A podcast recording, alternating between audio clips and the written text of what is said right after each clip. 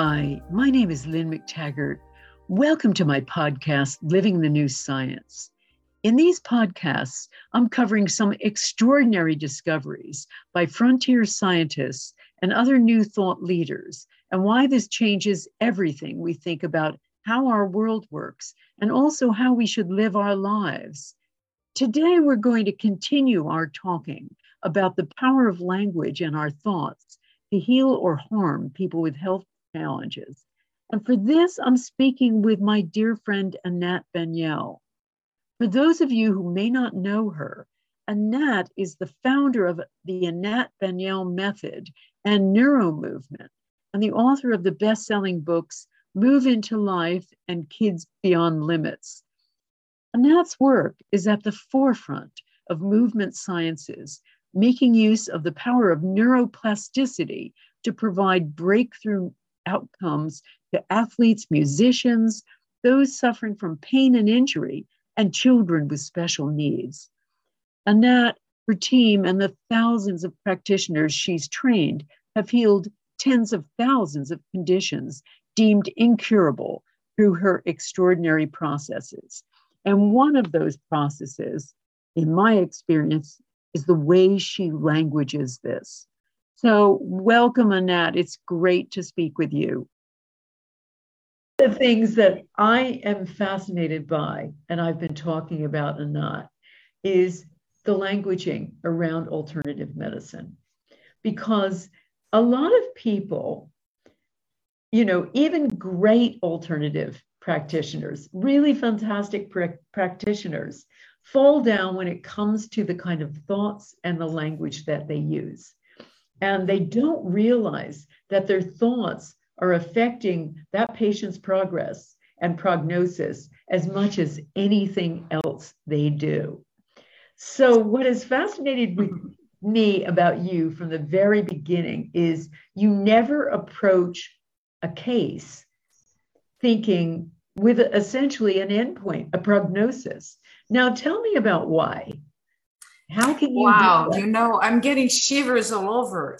Of all these years, you're the first person who asks me this question and just hits the nail exactly on the head. I just love it. I mean, I'm really, I'm just gonna like, you know, I get emotional, so I'm gonna try and not cry from enthusiasm on your, your webinar. Anyway, um, yeah. Well, I I, there's a few things. So I, I just, you know, when I knew what the topic was going to be, a story, I mean, my own experience, a story that I want to tell briefly about my experience encountering the power of thought. Yeah. And Please. then go from there to more theoretical and all that stuff. Yeah. So I was literally a new practitioner. I think the woman was either, I think she was my second client. She was as a child in a in a camp in a concentration Nazi camp. So she mm-hmm. was terribly, terribly traumatized, obviously, and lost family and all that stuff. Yeah. And she came in and she was really, and I was a, a it's you know, kind of like, anyway, she comes in beautifully dressed, coiffed, makeup, the whole thing, which is also it's kind of unusual in Israel, just in the middle of the day, in the middle of the week. And and she tells me briefly her history, but she came in because she had pain, very pain here and there, back, neck, you know, whatever. And I know nothing from nothing except I just started working, graduated, started working with people. So she lies down and literally big parts of her body are off the table. She's so tight, she's so held, she's so like a, a, you know, kind of molded in mm-hmm. anxiety, terror, whatever it is. And I go like, so I, so I knew, excuse me, I have hair here. So I, I didn't know what to do. And I looked at her and I thought, I just, and you know, I was just watching, she was on her back and I was thinking, I thought, oh my God, she is so messed up. I don't think I could help her. And I happened to notice that she held her breath. Now, people, you know, breathe in, breathe out. There's sometimes a pause. And, you know, so I, I wasn't sure. but I decided to see what will happen if I change my thought to a positive thought. It just occurred to me. I was curious. So I, knowing her, her background, is I thought it takes a huge amount of intelligence to be able to get so messed up, which is actually true. It takes a human brain to be able to have all the kind of complex, complex, complex problems we have. So, so she, she, she took a deep breath, but then people breathe in sometimes. So I decided to flip and think the original thought. And when I thought it, she held her breath. I flipped it, breathed in. I did it one more time, and that was all the evidence I ever needed. Wow. So it was only your positive thought, sending a positive thought instead of thinking, oh my God, she's holding her breath. She's so tight. She's holding she's in. Hopeless. Et cetera, et cetera. She's hopeless. Yeah. I can't she's help hopeless. Her. She's yeah. hopeless. And this is so fascinating for me because part of what I teach all the time with my master classes and intention, et cetera, is particularly if you have someone you're disagreeing with or someone you don't like or someone who you have some judgment about if you hold a positive intention for for them not only do you change mm. they change they change so here we have in healing this is so fascinating the thought of the practitioner completely changes the physiology the activity, the behavior of the patient. So, so I, I have to. Can I throw in some? I mean, I'm gonna. Sure, I'm gonna totally derail you from your plans no, here. please. but, you know, so there's this amazing uh, scientist in Rutgers University, uh, Elizabeth Torres. She's a, a, a, a com, co, computer scientist, mathematician, and a neuroscientist and she developed a, a, algorithm, a whole thing where she uh, puts, and we we're, we are now into this phase of analysis. You put the sensors on the patient or on the client, and and it reads micro movements of the muscles, not the ones we feel. There's those very, uh, they called micro movements. Anyway, and they represent the activity in the brain and the quality, we'll get to that of the activity in the brain. But now she also puts them on the practitioner. So she analyzes the, the, what's happening with us. It was two, two kids in, uh, in a school, school in, in uh, Canada. And, and she analyzes the practitioner, but then she analyzes the correlation. And that's what I'm waiting for. And that is I think, on a pure science level, what you're talking about. Absolutely. Absolutely. That there is this coordinated dance, essentially, between healer and healee. And what healers don't understand is oftentimes present company accepted is that what they're thinking, what they're saying is going to be absolutely paramount in healing that patient. Now, I like to tell the story of my own journey because I had a, a, a, problem with my hips really from birth. And um, eventually I had to go for an operation. But along that journey, I went to all kinds of alternative practitioners because I always believe surgery is the last resort. It has its place, it's great, it was fantastic for me, but it's the last resort. So I went to all these different things. And when I ended up being fascinated by more than anything was their languaging. It was completely undermining everything they were doing, which was otherwise great. And I remember even them making a judgment when I went to somebody just before surgery, just to do a little bit of uh, a microcurrent work. And when she heard I was having surgery, she said, God, that's pretty drastic, isn't it? And by then, I, I just stopped her and I said, Did you just hear what you said? You know, is what is that supposed to do? But I was fascinated even early on, early prognoses. Somebody said to me, probably 20 years ago, you know, this was an osteopath. You know, people I see like you, they're usually a candidate eventually for a hip replacement. And I'm thinking to myself back then, what am I supposed to do with that? And that is the whole issue, the crux, making the diagnosis, making the limitation, saying or saying things like, I might be able to improve things a little bit, but you know, I can't really promise anything. That's already setting up a limitation with healing. And what I love about your stuff is that you don't do that. So Okay, so I've got a kid with, but you, I've heard so many stories you've told me about kids who are brought in who have cerebral palsy or something like that. They, their parents have been told this is a hopeless case. Now you don't do that, and you don't even you even talk to the parents about a kind of languaging. I train the parents into their languaging. Yeah. So okay. Tell us about that. I, I will tell. I'll tell about that, and and I'm going to say one very short thing. At a hmm. certain point, I realized that when I'm with you, we are one brain in two heads. A parent and a child, they're one brain even when they're apart, but when they're with a child, one brain.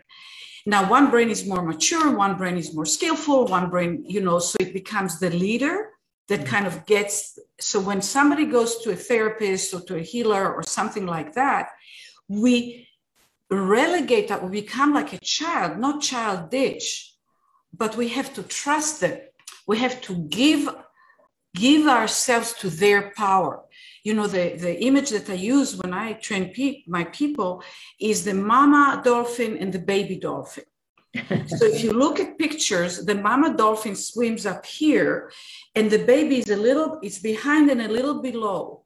And what's happening is that she creates a current and the baby dolphin on their own can't swim. But with the current, they can swim three months before they get independent. If they stop, if there isn't an adult moving with a, with a baby, they will sink and they will die. So mm-hmm. that's the that is kind of drastic, but that's what I say. That's how I, I feel myself. And I when I train people, you are the mama dolphin. So it requires awareness. We'll go into the details of what goes into it. So when I get a child, and it can be autism or, or genetic, or basically a child that's not developing the way people expect it to develop. Sometimes it's obvious what's going on, sometimes it's not obvious. I don't interact with the diagnosis, I interact with the child. Mm. And I interact with what I get, I see, I feel with the child. Now, what gives me the sense that I will never say never is partly because I'm also trained as a scientist. You know, I have background in, in math, uh, uh, in statistics, in, in of course, the, the neuroscience came later. But I'm not a neuroscientist. I'm not, I don't have a degree, but of course, I've been in that field for a long time. And, and I know how much I don't know. I don't know what I don't know, but I know how much I don't know. And as a scientist, I cannot say something is not possible. My father, who is a scientist, said the, the only thing, because I told him that when, never mind the whole story, because otherwise I'll eat up all the time. And, uh, you know, and he said to me, the only thing in science that we consider is impossible, it's when it is it is against the laws of thermodynamics. That's your quantum your physics. So if it's against the laws of thermodynamics, in science, we consider it impossible. What you do is well within the bounds of thermodynamics. That was it. that he gave you the seal of approval. But you know, you've talked about so many things, Anat, that are so yes. key here.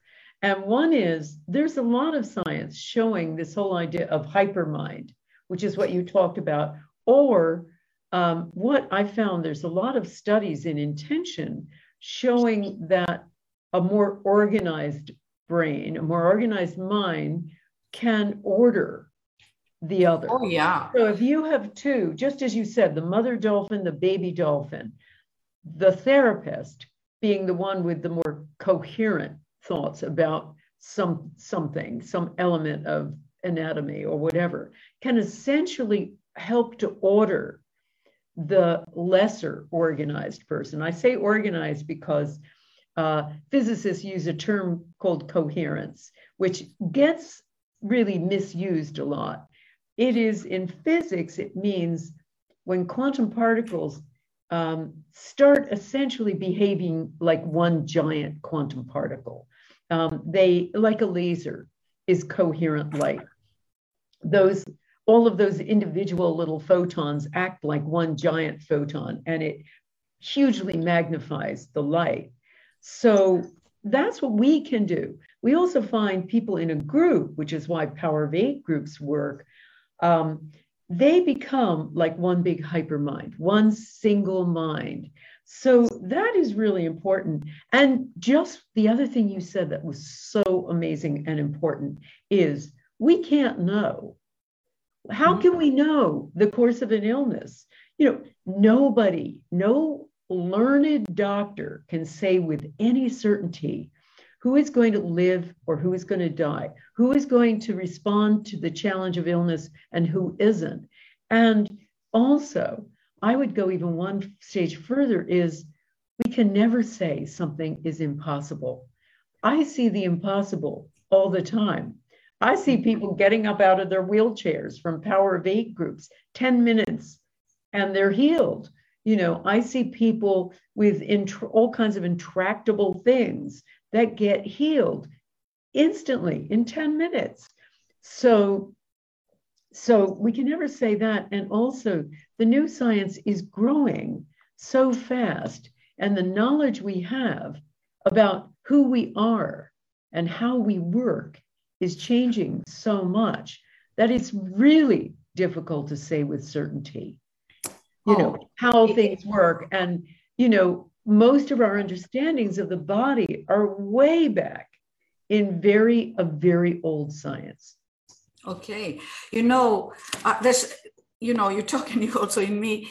So first of all my my i mean i have my my education psychology all that stuff but uh, but my great teacher was dr feldenkrais right? And he, from him i moved up. He was a, a, a, a physicist. He was a, quantum mechanics. He, he, he studied, he got his PhD with PhD with Joliot-Curie, right? I mean, and he was also an engineer and he was a black belt in judo and you know on and on and on. So, and he talked, he talked about the brain. He took the model quantum physics to explain and understand, to understand and explain how the brain works. So when you said you know, instantly in 10 minutes, somebody can get up or something like that. I wrote down instantly over time. You asked me, how do I keep hope? How do I, I don't even keep hope. It just, it, it just there, right? It just does itself. But, but how do I have it? How do I generate it? And I generate it because when I work, for example, with a child, the first child I worked with over, over 20 years, eh, over, it ended up being over 20 years, was diagnosed as global brain damage, put her in institution. She will never, ever anything, right?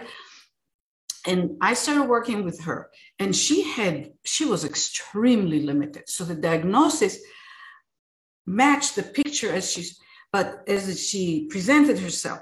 But when I worked, there were always changes. There was always response by the system. There was always response by the brain. So I knew that there's real good brain there that had later on they found out what it was. You know, she's she's, she's missing a third of her cerebellum. It's called cerebellar hypoplasia, and it can it, it has a big range of you know depends, but hers was very severe, and and she ended up walking, talking. She has two master's degrees. She's married and she has a small business. But if I had to do it on the first time, it would never have happened. So one of the things, and that kind of brings it to language. I'm, I'm kind of going to overlap two things here, and hopefully it makes sense. So, so the brain, language, speech, and language is a, the most complex function of our body. So when we think about, oh, you know, physical or healthy, we think running or jumping, it's big deal, but nothing compared to speech in terms of complexity. And then speech is directly tends to be associated to thought. And, and thought is a form of movement. So if I move my arm, I start, I stop, the movement is gone. It's like music. You play the note, it's there, and then it's gone.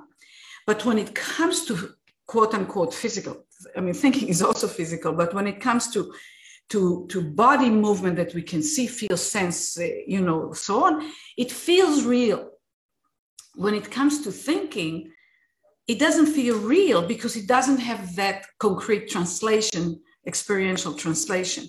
So you have the job, you've taken upon yourself the job of getting people to start realizing that thought is real and it has real impact. Just like if I'm going to do that, I'll create a sound, right?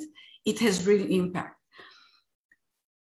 How, I mean, animals communicate but to the best of our knowledge, there is not another species that gets to do what we do with language, poetry. I mean, everything. Very, very, very, very amazing. Any function, when a baby is born, they make sound, there is no speech, there is no language. Communication starts happening pretty quickly if people know to, how to see it infants communicate, but most people don't don't know how to see it or read it. But to speak, it's a ve- it's a gradual, very specific process of, and I'm introducing the word differentiation. Mm-hmm. The brain does not have the connections, and it's through experience that there is all this differentiation.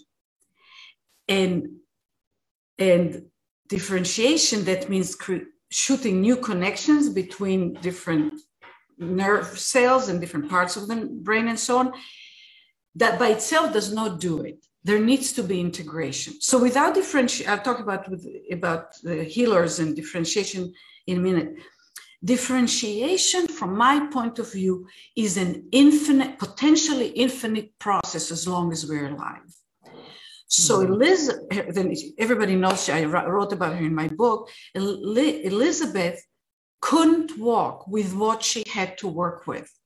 What my work did is gradually help her brain to, you know, to wake up. Excuse me, and figure start differentiating. And when it does that, she could start doing something that she couldn't do before. Then she could do something else that she couldn't do before. And very often in my work, the progression is, is looks like unrelated to the reason why they came to me. But if they stay long enough, whatever that is, I'm so sorry, then eventually people figure out how to do it. I say a dog, when they grow, they bark. A dog will bark. A human being, when they grow, will speak, will walk, will do the human things. And thinking is subject to the same process. Hmm. And this more is- or less differentiated. And, yes. yes. and it's highly, highly connected to our emotional system, to our, it's, it, and very often we're not aware of it so with this story, I started this uh, call today. I became aware of what I was doing, mm-hmm. what I was feeling, my hopelessness, my sense that it's not possible, and that I projected it onto her. Mm. You see, because today, I'll give you an example of differentiation. I work, I, I actually, somebody you know, but uh, doesn't matter that had an accident and they had to reconnect the nerves and all that stuff, you know, of the arm and the head. And most of the function is back, but some sensation is still missing. I don't know if my work with that person can help. So I don't say, oh, it's not the hours that I say, we're going to work on it. I don't know what's going to happen. Are you open to explore? You see, and then I probably told a story or two of times that it succeeded because that's what I hook into. It can yeah. work, it can regenerate. But if I don't want to make it, if I want to be real and authentic and I don't want to give false hope, so to speak, you know, eh, parents say to ask me, Will my child walk when they can't even roll or sit up by themselves yet? And I say, I realized early on, I said to them, if I have to answer your question now, whether your child is going to walk or not, I will have no idea what to do with your child. Mm-hmm. I have to work with your child where they're at right now and open the, the brain, wake up the brain, get it to do all that it does. And of course, it's all connected to the rest of the body and the metabolism and all that stuff.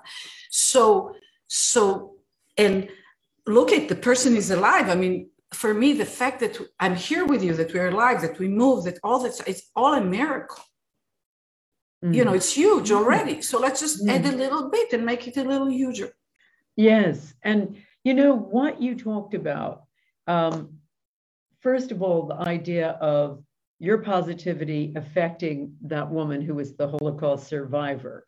You know, one thing we never realize is that thoughts aside from us creating a hyper brain, we also have th- thoughts I've been demonstrating are, are, are trespassers. You know, the scientific studies that I've done, the intention experiments, um, the work with the power big. Oh, I can't hear you, Lynne. You, I can't hear you. Can you hear now? Oh, you're back. You're yeah. back. Okay, and I didn't well, understand what you mean by trespassers. I kind of lost. Well, our thoughts can affect other people and things you know and the evidence shows there's overwhelming evidence that our thoughts can affect other people other things. And so this brings us back to practitioners. And if practitioners don't realize that then they are in trouble. But what you're saying is really interesting because it's all about avoiding a prognosis. In fact avoiding a diagnosis um, because, you know, I will say one thing in my experience, there isn't anything, there isn't such thing as false hope. There's only hope. Now, you don't have to present it, but you do. You may not think you do, but by just saying, I'm going to work with this child now, you're making an, you are essentially saying, let's be present to what is and see where we go from yeah. there. That's hope. That's hope. Because most of the time, a person a parent of that kind of child is being told there's not much we can do. Learn to live with it. You know, change your house. All of that kind of stuff. They're not giving them any sense there is a possibility.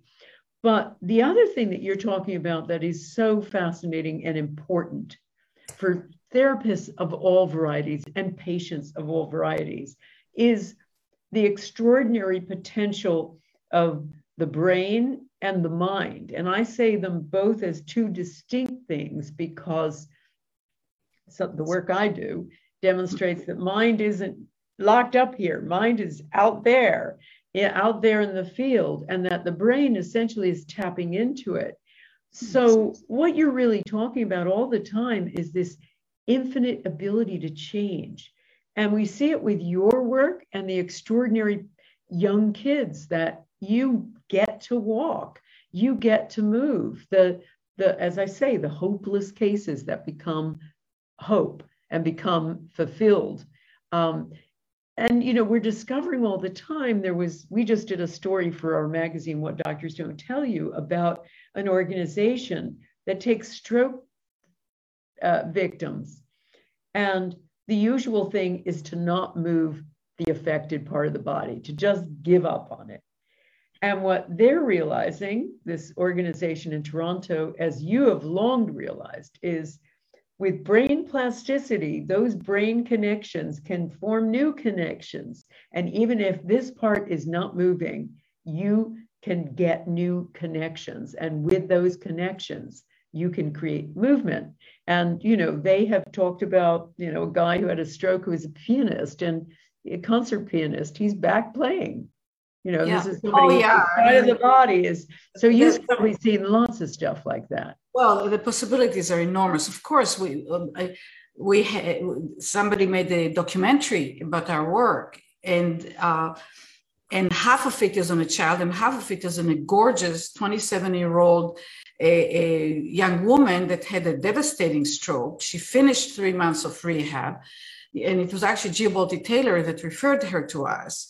And and she came, I mean, she, you know, the arm, right arm paralysis, she was aphasic because it was the left side of the brain and, you know, could walk, but with a cane and stiff and depressed for good reason, you know. And uh, she's married, she had a baby. You know there's some limitations. If we got her right away i think it would have been a different picture but the changes and she became a practitioner she took the training i mean and the language came back over time and so on. So absolutely but i want to point out something that as you talked i realized you know i'm the queen of differentiation and distinctions because that's what i work with. By the way it's important to understand when we talk about the brain and so much of your work kind of like can be maybe felt and uh, absorbed or easier. The brain is not a mechanical system. It's an information system. Information system, you can't hold it, you can't smell it, you know, it doesn't have shape, it has effects, it, it affects us. But, and the thing about it is what's the source of information? and the source of information, we generate the information. So we get this, of course, stimulations. Without it, nothing happens. But it's what we do with it. And basically, over time, I understood that what about what I do works is that I help the person I work with perceive differences. And the moment that it's in neuroscience, it's called the uh, um,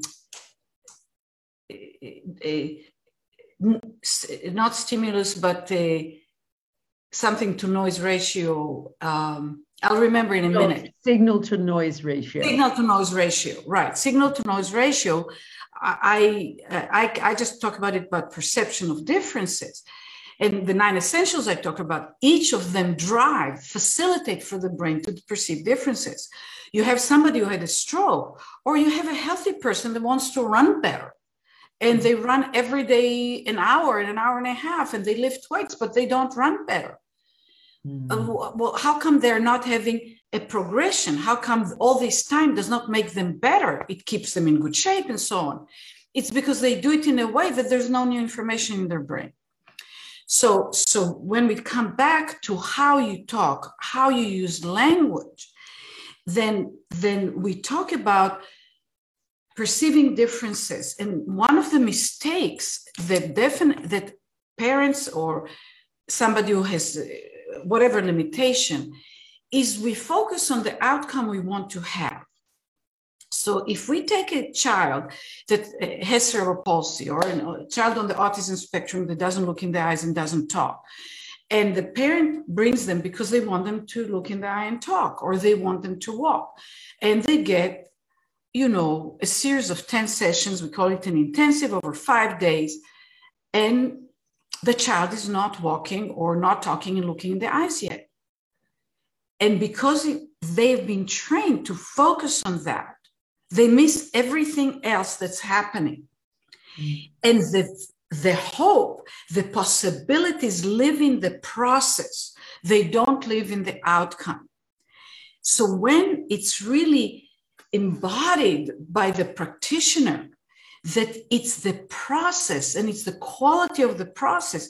I could work with elizabeth and be delighted and eh, eh, happy and and gratified. And actually she was my training.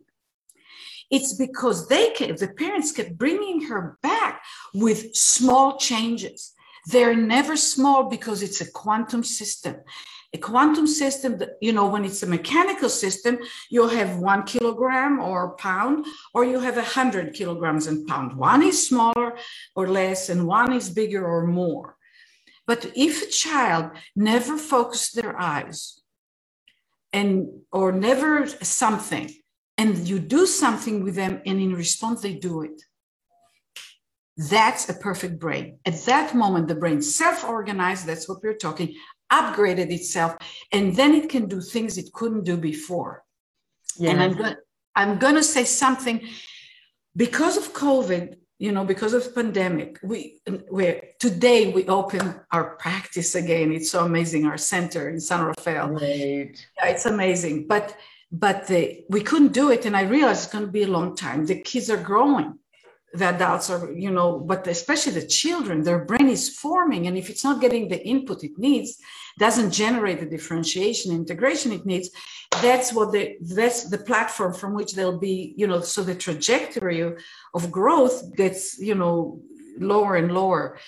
So I thought, let's do it online. But I can't tell the parents to be a practitioner. It takes, you know, a year, over a year to become sure, sure. a basic practitioner. So I can't just tell them to do it. But then I thought, because of everything you and I already spoke about, if I get the parent's brain to operate at a higher level mm-hmm. and use the nine essentials in their daily interactions with children, mm wonder i wondered what will happen with the child. So we took a week we didn't charge we emailed to our people. We had over 250 families wanting it. We could take 21 each family got four sessions. We called it a mini intensive. They got four sessions. After the second se- after the first session in the second session a child spontaneously walked up the stairs and downstairs never did it before nobody practiced it. So the real deal that i think kind of like the big enveloping sphere of this whole thing is if we have a way, a healer in their specialty, in their track, in their language.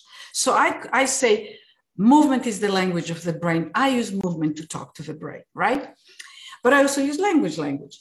Somebody else might, uh, you know, different methods, different techniques. It, it doesn't matter. When we do it in a way that drives the brain to upgrade itself, mm-hmm. the person will do better. Yes. And will do things we could never have even asked for. That's why I can't tell a parent, your child will never. I can't tell a parent, I don't know what to do. And the one time in my career, it was a young man that had a bed, and I was a young practitioner, and I really was I, I, I didn't feel like I figured out how to connect to him, you know, to be able to drive. And I said to her, to the mother, it's very hard. The hardest thing is to send the client away and say, I can't help.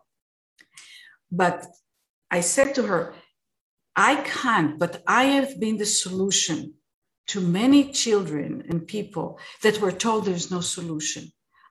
I kind of am pretty sure there's a person in this universe that can be the solution to your child. You see, I didn't say it's impossible. You mm-hmm. know, it's the other way around. So, yeah. yeah. I mean, even if you can't help, you said a couple of things that are really, really important. Number one, you were teaching the parents about languaging and also observing differentiation. And by the way, one of Anat's my favorite stories of differentiation with a child who couldn't move, her legs were like one big a mermaid's fin, was to write on one thing one and thing two, you know, from Dr. Seuss. I love that. And that started the child moving because she suddenly had the idea of these are two different independent things. But what you were saying about parents, and this could be about the family too of a patient, about the other people in the, of course, the practitioner itself, is to teach them about languaging and thought about it, that there is never no hope. You know, as long as you're out, you know, and even we don't know what happens after the grave. You know, lots of people who come back after near death experiences talk about it being an extraordinary experience. Anita Moorjani, a good friend of mine who had that big, long near death experience, came back saying, I'm never going to be frightened of death again. And there were amazing new possibilities. So we don't even have to fear that.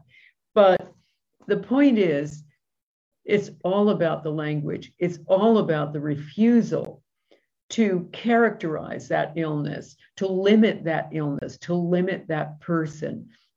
And I imagine that the family needs in many cases. I can just see practitioners, you know, I have this course called Become a Better Healer with the Power of Eight that I'm teaching starting next next Thursday. Um, and it's aimed at practitioners and it's aimed at the thoughts and languaging. Because as I said early on, I find you an amazing exception in that because even these wonderful practitioners, I just want to die for them because they are undermining all of their great work if they don't use their thought, if they don't use their language. And they're also um, limiting what they can do. They could do so much more with their language, with their thoughts, getting into that space of complete and infinite possibility. So I think that that I love the idea that when you taught the parents, the children improved because you were you were creating a healing environment. And that's another thing we try to do with Power of Eight groups. In many cases, they are crucibles for opportunity, you know, where there is suddenly this warming, um, loving container for people saying, yes, you can be healed. Yes, this is all possible. And taking people at their lowest and bringing them to infinite possibility. And that is the ultimate, I think, with practitioners, is understanding that essentially this is no matter how good they are, this is all out of their hands. So, of course, you might as well be a cheerleader for possibility because everyone has the potential of being healed. And you yourself have probably seen more so called miracles than, you know, probably as many as I have recently, but you've through your whole long, wonderful career. So, I want to start asking, letting some of the people who are on this call ask us some questions. We've got, um, let's see, um, right. How how to heal myself to make my well here's a question for me from kit. Kit said your intention statements include stating a diagnosis. Is this something you're considering excluding from your statements or studying? No because what the problem with any diagnosis is the thinking about it being terminal or self limiting. What we usually do with our intention statement is talk about symptoms. If we do talk about something like cancer, we're naming it, but we're also announcing to the world that we expect fully that this will be healed. So the problem with the diagnosis isn't the diagnosis. The problem with the diagnosis is the belief that goes with it that certain things are uh, curable and certain things are not. So, what we do with intentions is make them very specific. And that can include what someone has said that the person has. What the usual thing with most practitioners does not include is the assumption, the certainty of healing. And that's the sort of thing I try to teach. Can I may I say something about that? Sure, go ahead, please. Yeah, when, so when I started working with people, uh, my background was clinical psychology, a psychotherapist. I mean, I wasn't trained as a doctor or as a physical therapist. And, and people started coming to me and, and I worked initially more with adults, but then also when the children came and people would give me the diagnosis. And I found that just hearing the name constricted me it's, yeah. It was scary. So I I very quickly did something intentional that is kind of your lines. I think yours is better because it's more, in a way, differentiated. but what I, I, I I did with it is I said, okay, go to your doctor and ask the doctor what are the things that I should not be doing with you or should not be doing with your child. So there are certain conditions you don't want to put the person upside down, or there are certain, condi- you know, whatever is not safe. And they would do that. And then I trained myself to forget what their diagnosis was. I literally forgot it because, and I, and, you know, and then the prognosis part, because then I interacted with the person and with reality. and and i could perceive because we perceive mostly what we anticipate the brain works that way we limit our perception. So if i if i'm looking for something and remember that it was blue but it happens to be white i might not find it in, even though it's in front of me because i'm scanning for blue. So yeah. you know we're scanning for death. It's terminal. It's over. We are scanning for pain right? So so so so that that was you know and i felt it. And i and so i worked with reality and i was open to see ch- small changes quote unquote and really delight in them and say oh this is good. If there wasn't that change i shifted what i did because i needed to connect with that brain and get it going or that person. Prognosis i had a spontaneous reaction that worked for me for many years perfectly. So the parent comes, they're trained to believe the, the, they're terrified into believing the prognosis, which creates a depression, awful what it does. And, and then I said, says who? Says who? A doctor said that, the nurse said that, the grandparents said that. So it says who? I don't have to, buy into it. I don't have a prognosis. I don't provide prognosis. I provide a process. Mm-hmm. And that completely freed me up. And I'm not a doctor. I'm not a physical therapist. I don't do medical intervention. So I had I didn't have to deal with it. Mm-hmm. I just had to be safe. So I had the doctors tell me what I can't do in terms of you know danger. Yeah. And, but what you said is so important because that's what we're really talking about. We're talking about the prognosis. You know, even if somebody says, you know, they may have to know something about what's happening to them. You know, even if it's naming, well, you have seizures, you know, and they oh. they recognize that. Big time. Big, no, I don't deny anything. Yeah, well, you don't have to deny anything. But the problem with a diagnosis, usually, this is what we're trying to get across is not that languaging, it's the expectation or lack of. It is the course of the illness that it usually comes with a diagnosis, and doctors have been trained to make clear to their patients because they believe and they've been told, well, don't, you know, don't let them have any kind of false hope. And as we've been talking about, there is only hope. There is only hope. And you know, I never thought of that. I never yeah. thought of that distinction. I love it. I love it. Yeah, because there isn't, you know, there's no, you know, you see, yeah, you see people who were not supposed to move every single day of your life, you know. Now, and, go ahead. And it's true for daily life. It's true for yeah. uh, yeah. baking a, a, birthday cake for somebody. I'm not good at that. Mm. Says who? You know. I know. I'm not good at how many times have people tried to do something they couldn't do before and find that they can do it? You know, I'm thinking about ziplining soon. You're much more courageous than I am. I, I'm not. not oh, and by the way, somebody asked if didn't I try healing with Anat prior to my surgery, and yes, the answer was yes. Yes. Yeah, I'm probably one of my whole family is is got some sort of hip dysplasia and we did try a lot of things, but thanks anyway. But I got so much more balanced with the Anat, I have to say. So, and I want to also say something. You know, you had a condition that required in intervention, a surgical intervention. It's, it's perfectly fine. But everything you did in terms of learning how to use your body and, and connecting and mapping, you know, we literally map the body to the brain and the brain to the body I, I, I uh, believe that that's why you could heal so fast and get totally functional in no time mm. because you already had the underlying uh, skill capacities and now you had the, the joint, the literal joint that could do it. Uh, yeah, and I have some great news to tell you, which is my 24 year old daughter and I did a HIIT class to, together, H I I T, and she was puffed and I was not. so I know, and i'll we'll never let her forget it. Uh, yeah.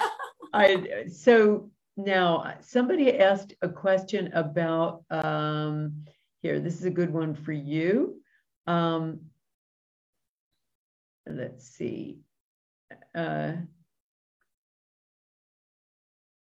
what about people who have mental disability, which affects their body movement and language, uh, except, for example, damage by toxins, for something like that? When people have mental disabilities, I'm sure you've you've worked with many of those too. Yeah. Well, first of all, I I, I, I, don't really separate the two because I see how I've worked with infants as young as five days and you know in a few weeks and a few months and i see the relationship between the development of uh, motor control and the development of thinking They're, they they emerge uh, they emerge together. They can't be then as they are formed we can think of them separate. Uh, if somebody has mental issues or cognitive issues, because mental for me could be also psychological, emotional, so I'm not sure what they're talking. But if I'm talking about cognitive and somebody has toxins or lack of certain supplements, that has to be taken care of, a facilitated process. But um, we work with that all the time. I mean, we work with people learning to differentiate their thinking Mm-hmm. You know, it's so important. Like with the parents, one of the things when we do it online, their thinking completely changes and they, we guide them and they start seeing things in their child. A number of them have said, I thought I knew my child. You know, after two or three half hours, it's kind of like I'm seeing a whole new child and their ideas of what their child is doing and how to go about. So the thinking has to go along with everything else.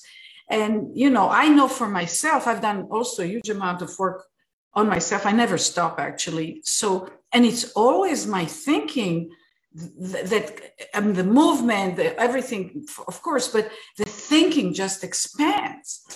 And the idea that as we get older, the thinking is going to shrink, it will unless we do a proactive process of again the differentiation and coming back to language and to first of all i want to recommend to everyone to take your course mm-hmm. just talking to you here for i don't know almost an hour i you organize in the way you do it i mean learning i'm learning from you as i'm talking and i'm getting inspired so mm-hmm. I, and my own people, if they're because you know if they're on take Lynne's course. I mean, Lynn is a is is amazing, and and everything she provides is awesome.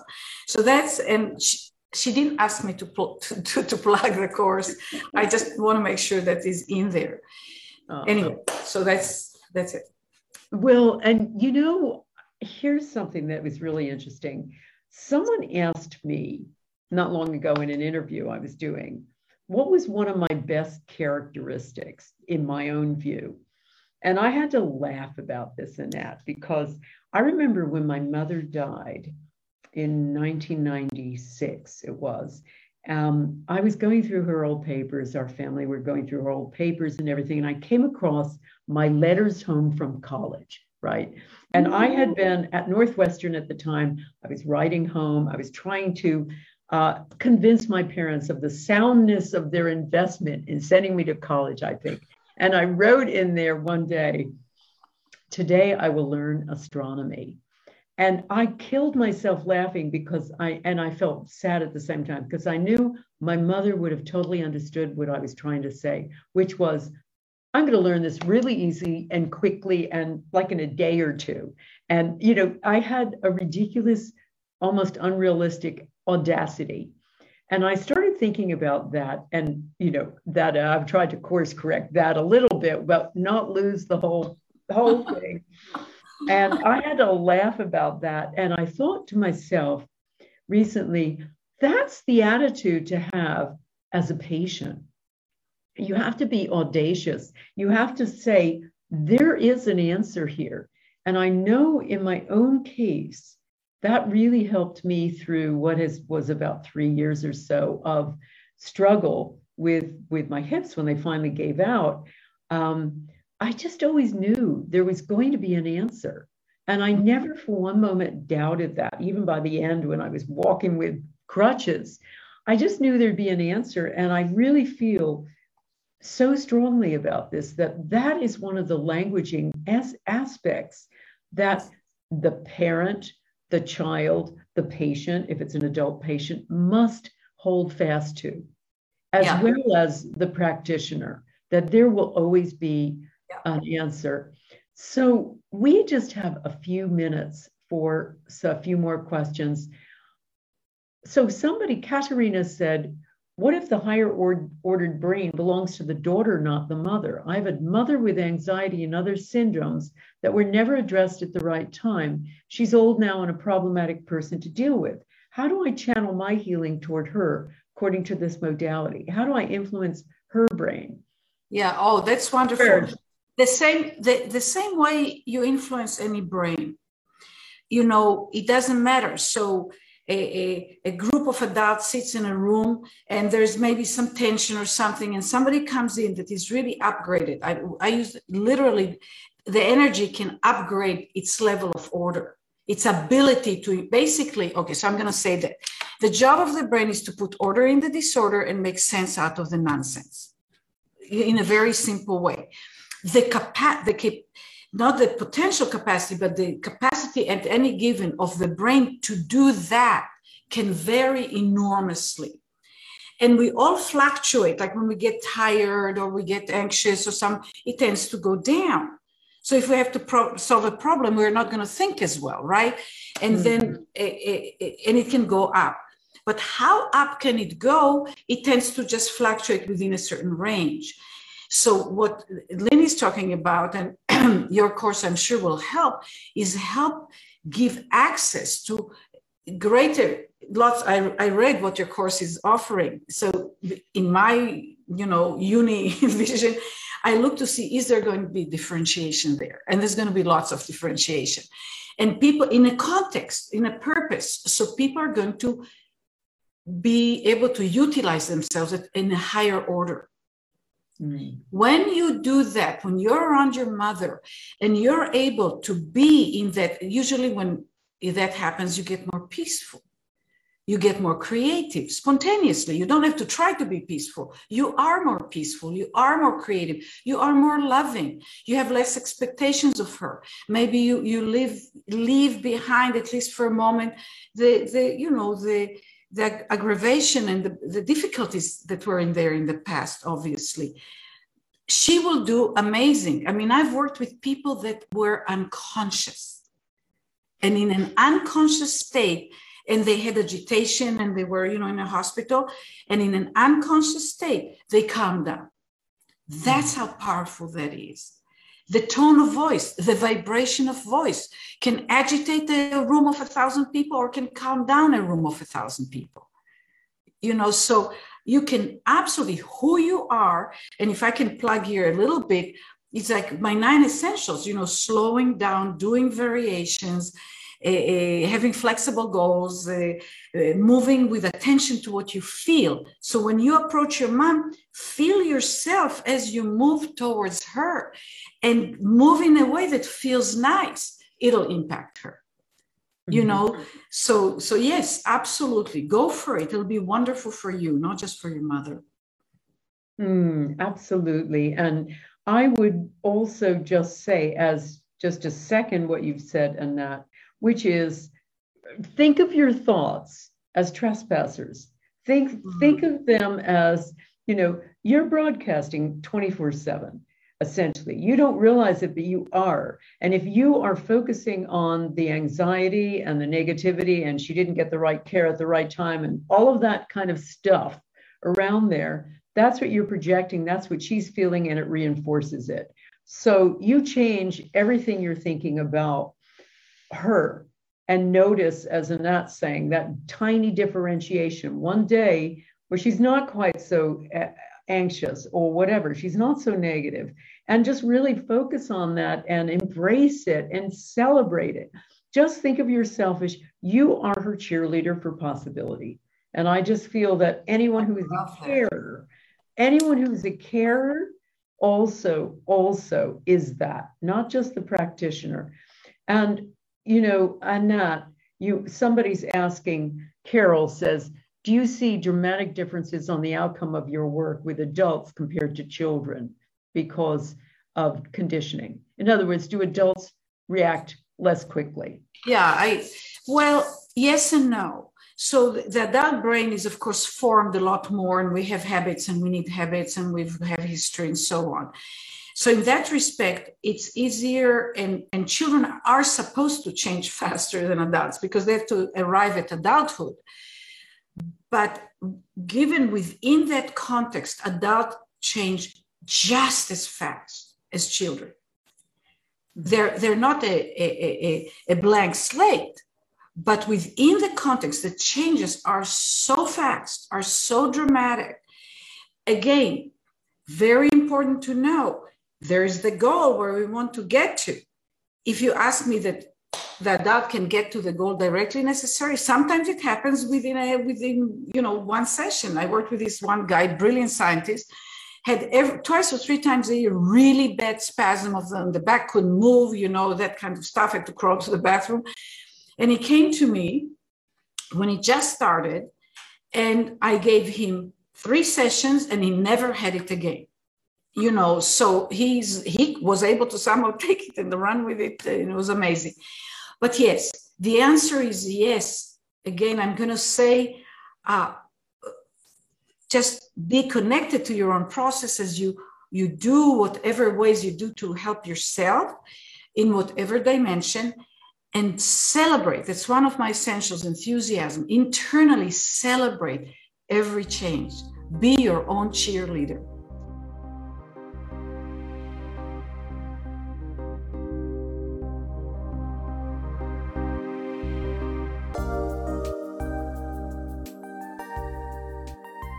This is Lynne McTaggart, helping you to live the new science.